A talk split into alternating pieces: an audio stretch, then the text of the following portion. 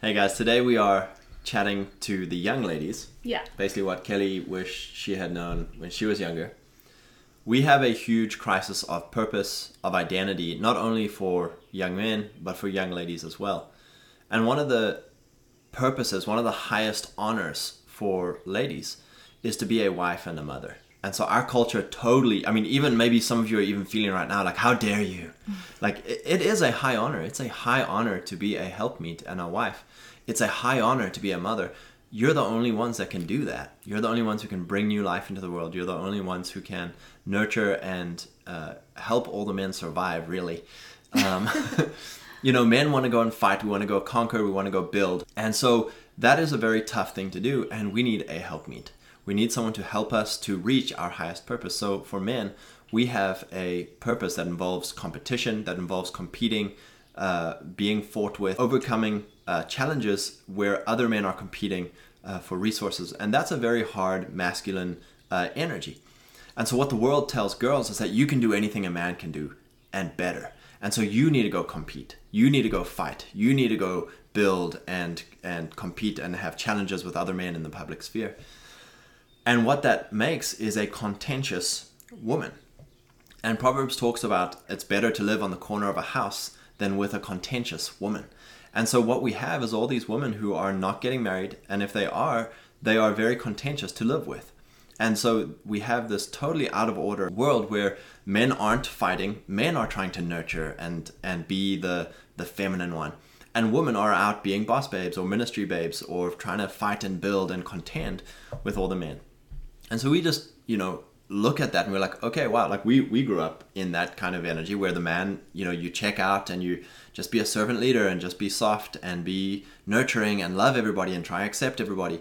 Well, I think that's the problem with the modern day church is it has feminized men, and for girls, it's like you just do the things that everyone else is doing. There is no set apart way that's different from what the culture looks like. And the culture, mainstream culture, has really impacted men and women in our roles and what we should be doing. Mm-hmm. And you can see that with the number of single girls and guys there are, especially girls, yeah. into their thirties now. And you can see that with the number of married couples that are holding off on having children. And if you went back A hundred years ago, most women were married by eighteen and started having children. So we just want to talk about the importance of young girls realizing their role of being a wife and a mother and how that is something to aspire to, not a burden that needs to be put off or delayed because you have higher, more important things to pursue in the meantime. Because that's the Sex and the City lie. Is that it's better to go to college, it's better to get a job than get married and have kids. And it's like, that's a lie. You can go to college anytime in your whole life. You can go get a job anytime in your whole life. None of that is special. None of that is peculiar to you. None of that is going to give you some amazing feeling of fulfillment of you're doing God's work. But getting married and having children, that is peculiar to you. That is special. That is something that only you can do. And there's a time frame for that. Mm-hmm. You can't do that when you're in your sixties. Yeah. You can only do that at a, God wired our bodies to get pregnant at a certain time. And sadly, we've been told to use these most fertile years of our life to go do lesser things. And so even those who... And a lot of young girls do have the deep desire to get married and have children. And that is a good thing. God has put that in you. And we just pray a blessing over you that yeah. God will direct your steps to a God-fearing, uh, wise man. So we want to talk about why marriage is a blessing and children is a blessing and why you shouldn't put neither of those things off. So for marriage... What are your thoughts? Yeah, marriage is, you know, life for us really. Like we were like, we were living the single adventure life. You were off at mission school. I was working and traveling and doing it. Like we were living the single life. Woo woo, travel, you know, everything they tell you should be amazing.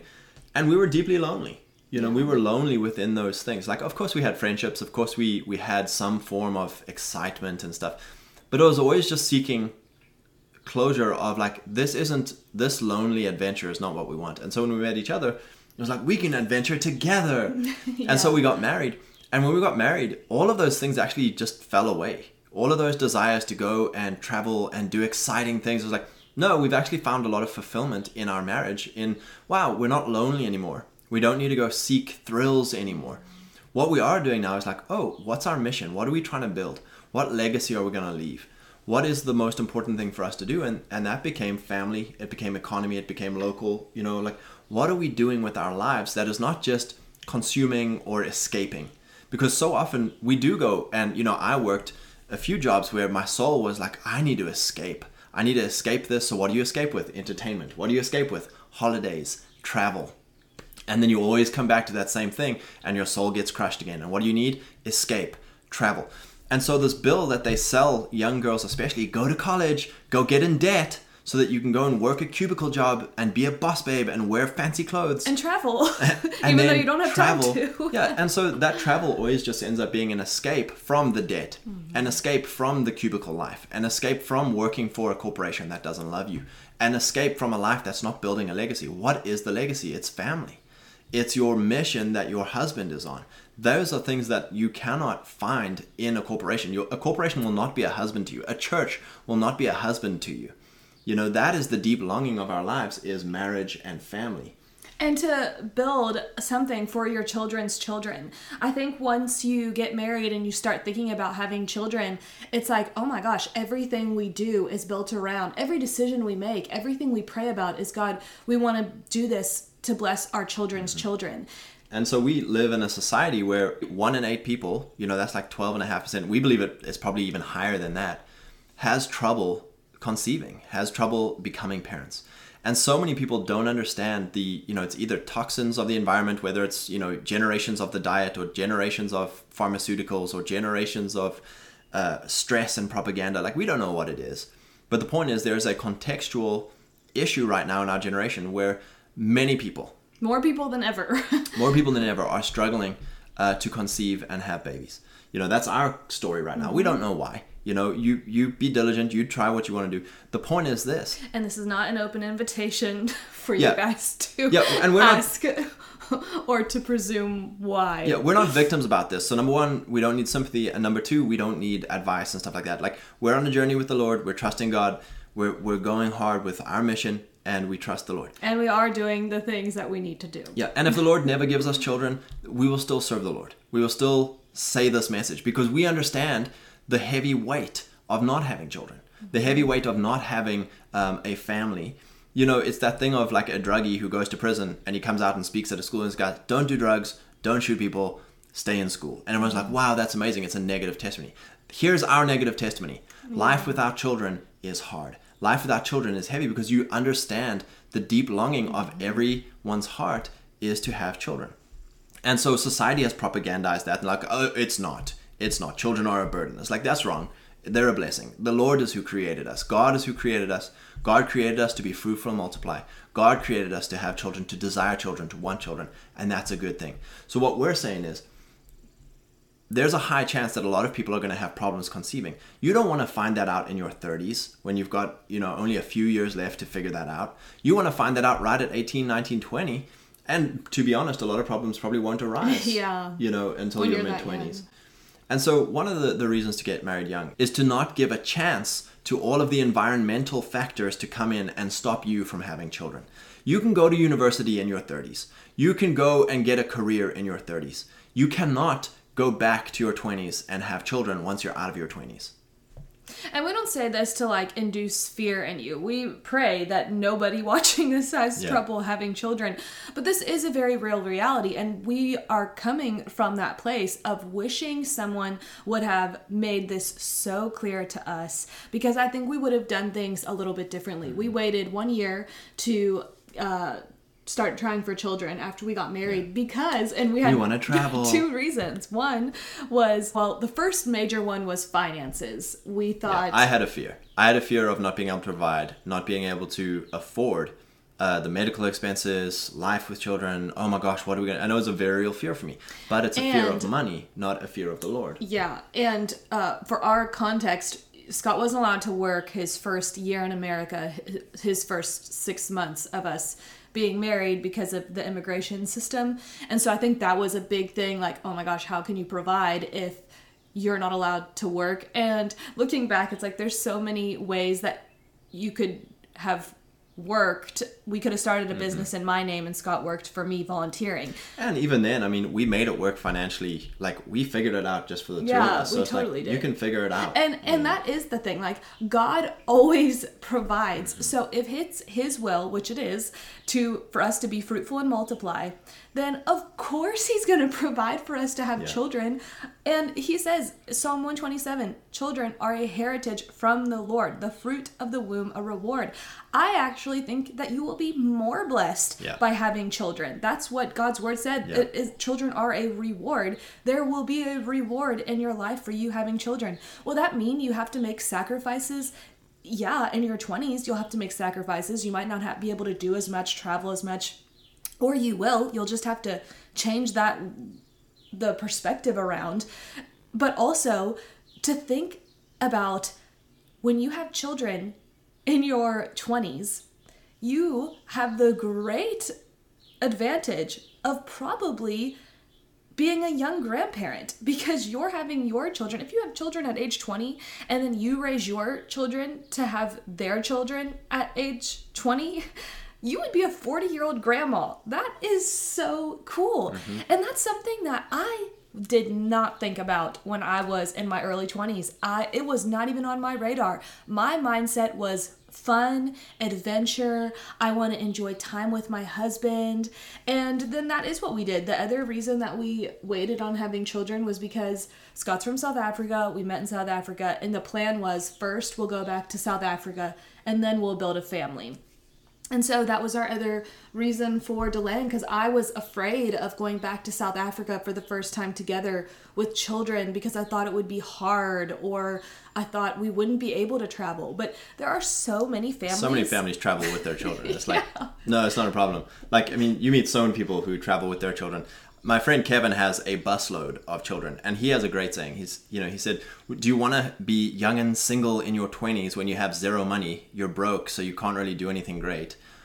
Or do you want to have children in your twenties, work, get money, build a life, and then in your forties, your children are grown up, and now you have money to travel, and if you want, you've got a whole bunch of friends that you have made to come along with you. And your kids will actually remember all mm-hmm. of those adventures that you went yeah. on. I mean, your family did mm-hmm. that. Like yeah, it was the it was the greatest memories of my childhood. Was we would always go on family vacations, family holidays, uh, with my my two brothers and my parents. We would go all over the place, and those were the best memories.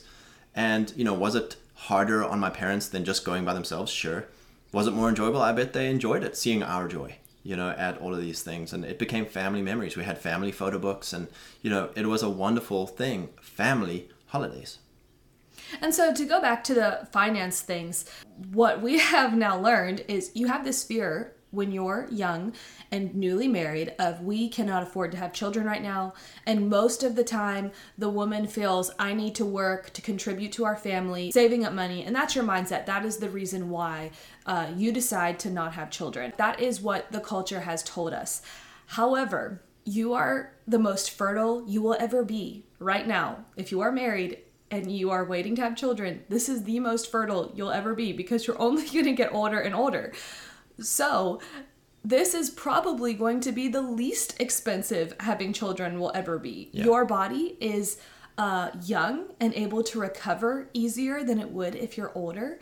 And if you should, hopefully not, but if you should run into problems, you will end up spending so much more money yeah. trying to fix problems than you would if you had just naturally conceived. Mm-hmm. It is so much more financially expensive to try to undo the years that you waited having children, yeah. naturally or the medical route. Either way, it's very, very expensive. It costs a lot of money.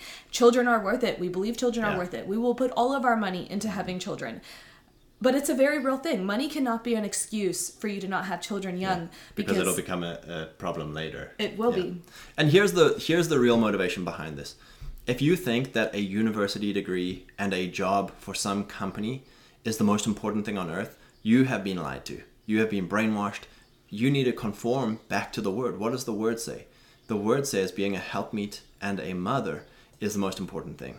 You know, for you to go and give your life to some corporation, you know, even men, men will give their lives. They'll give thirty years to some corporation, and that corporation will lay them off the next week.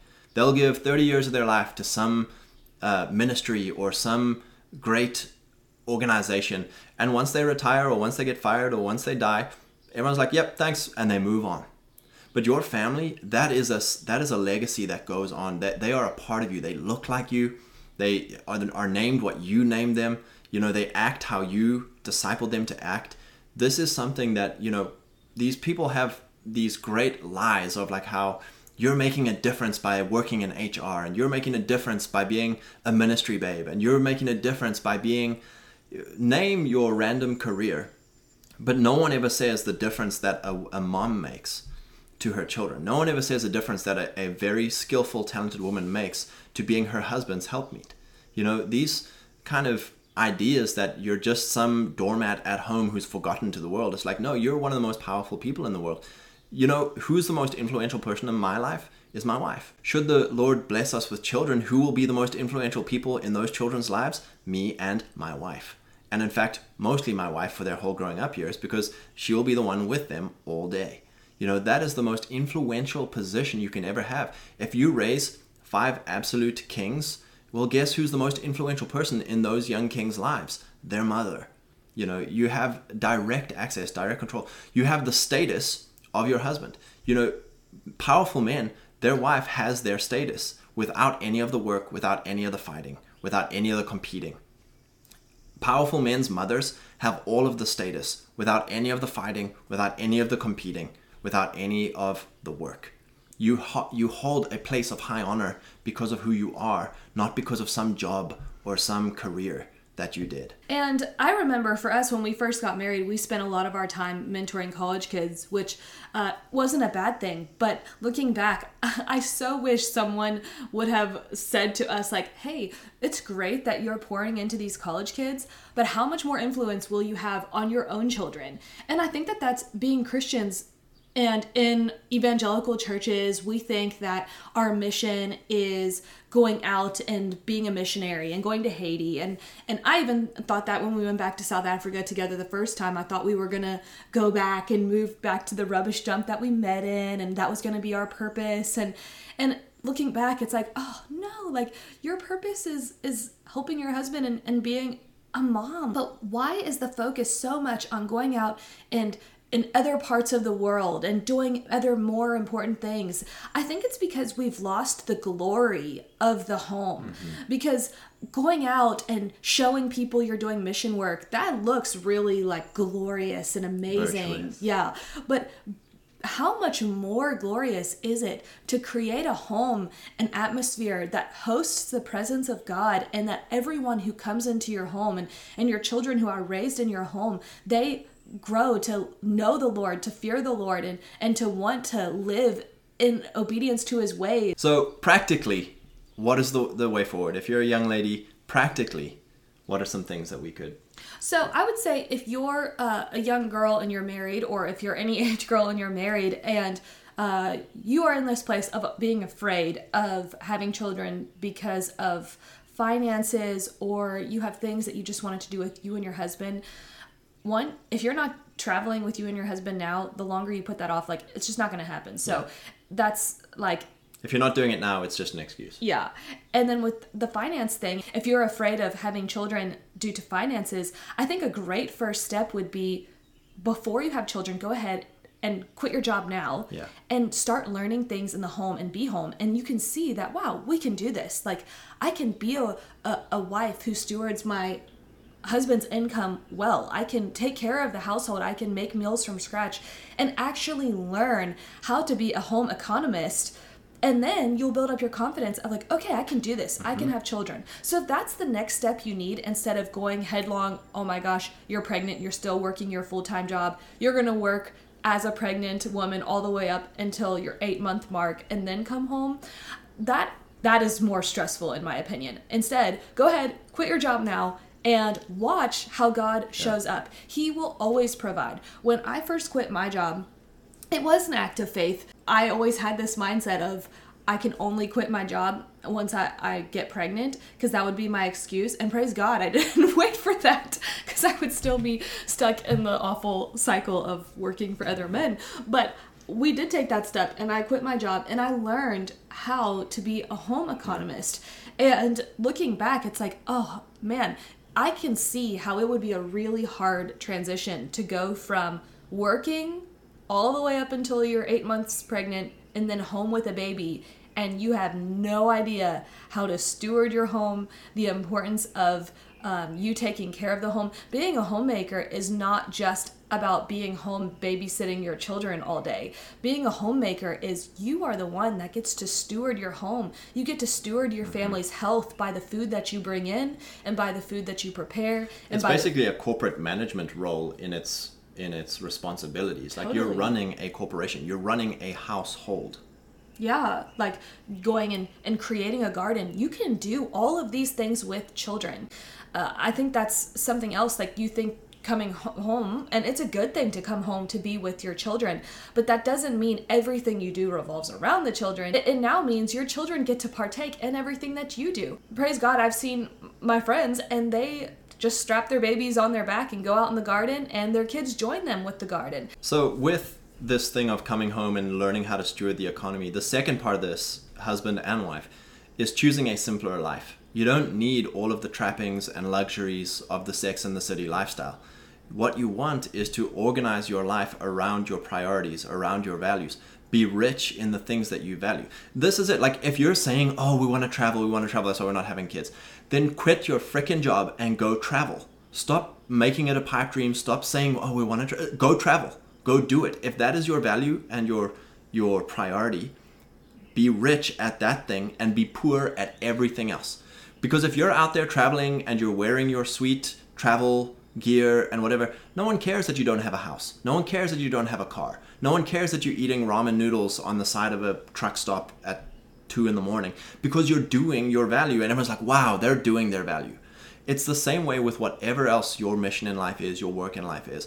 Stop saying that's what you want to do while still working and trying to keep up with everyone with a house and a car and trying to look good and trying to go out to eat. Well, and not just stuff. A house, like the biggest house you can find, yeah. Or the brand new car, yeah. Or the nice name brand clothes. Yeah. So find out what your mission is, husband, and then your helpmeet, your wife, can come alongside your mission, and you guys can be rich at your mission and poor at everything else. And when other people come and judge you for being poor at everything else, say pound sand, because we're living our values. We're living what we want to live. And children should be a part of that, because like Abraham says to God, he's like, God, I've got all this stuff. I'm living my values. I'm a wealthy man now. What are you going to give me seeing I go childless? None of this matters if you don't have a legacy, if you don't have children to pass it on to. So we just want to encourage you guys.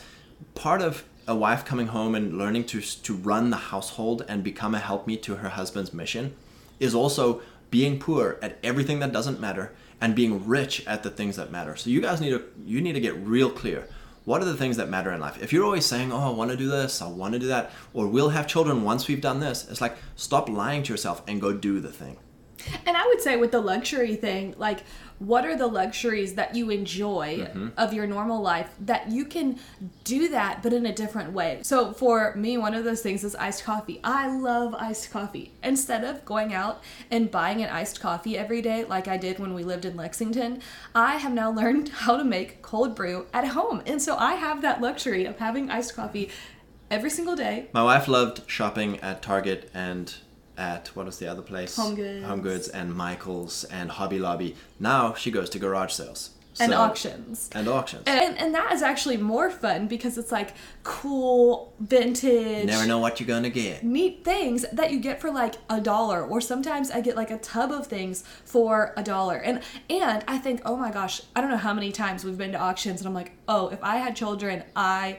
This would be the place, this will be the place that I get my kids' stuff from, because there's so much inexpensive kids' stuff that you can get, um, toys and stuff secondhand from auctions and yard sales. It's amazing. So you can still live a very enjoyable lifestyle without the most expensive things. I don't feel like we lack anything in our lifestyle.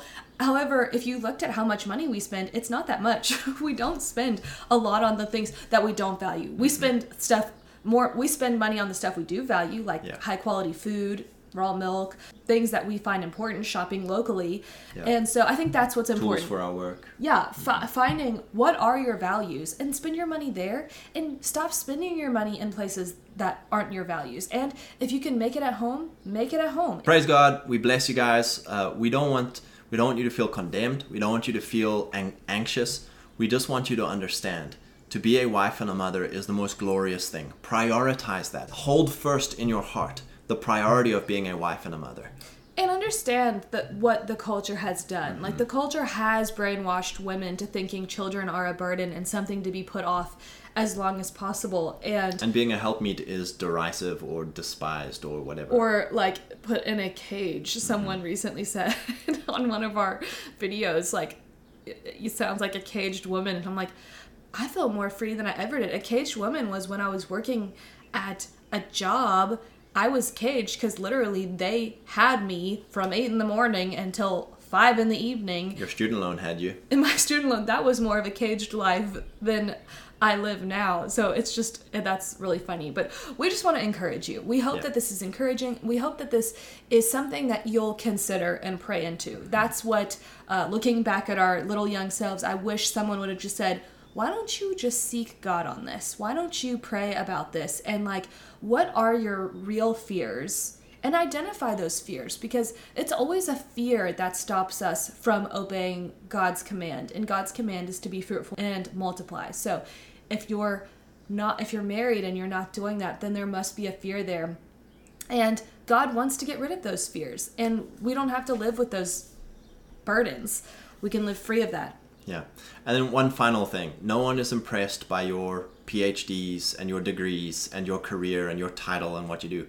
People are always impressed by by healthy marriages, by many children who fear the Lord. Like, people are always impressed.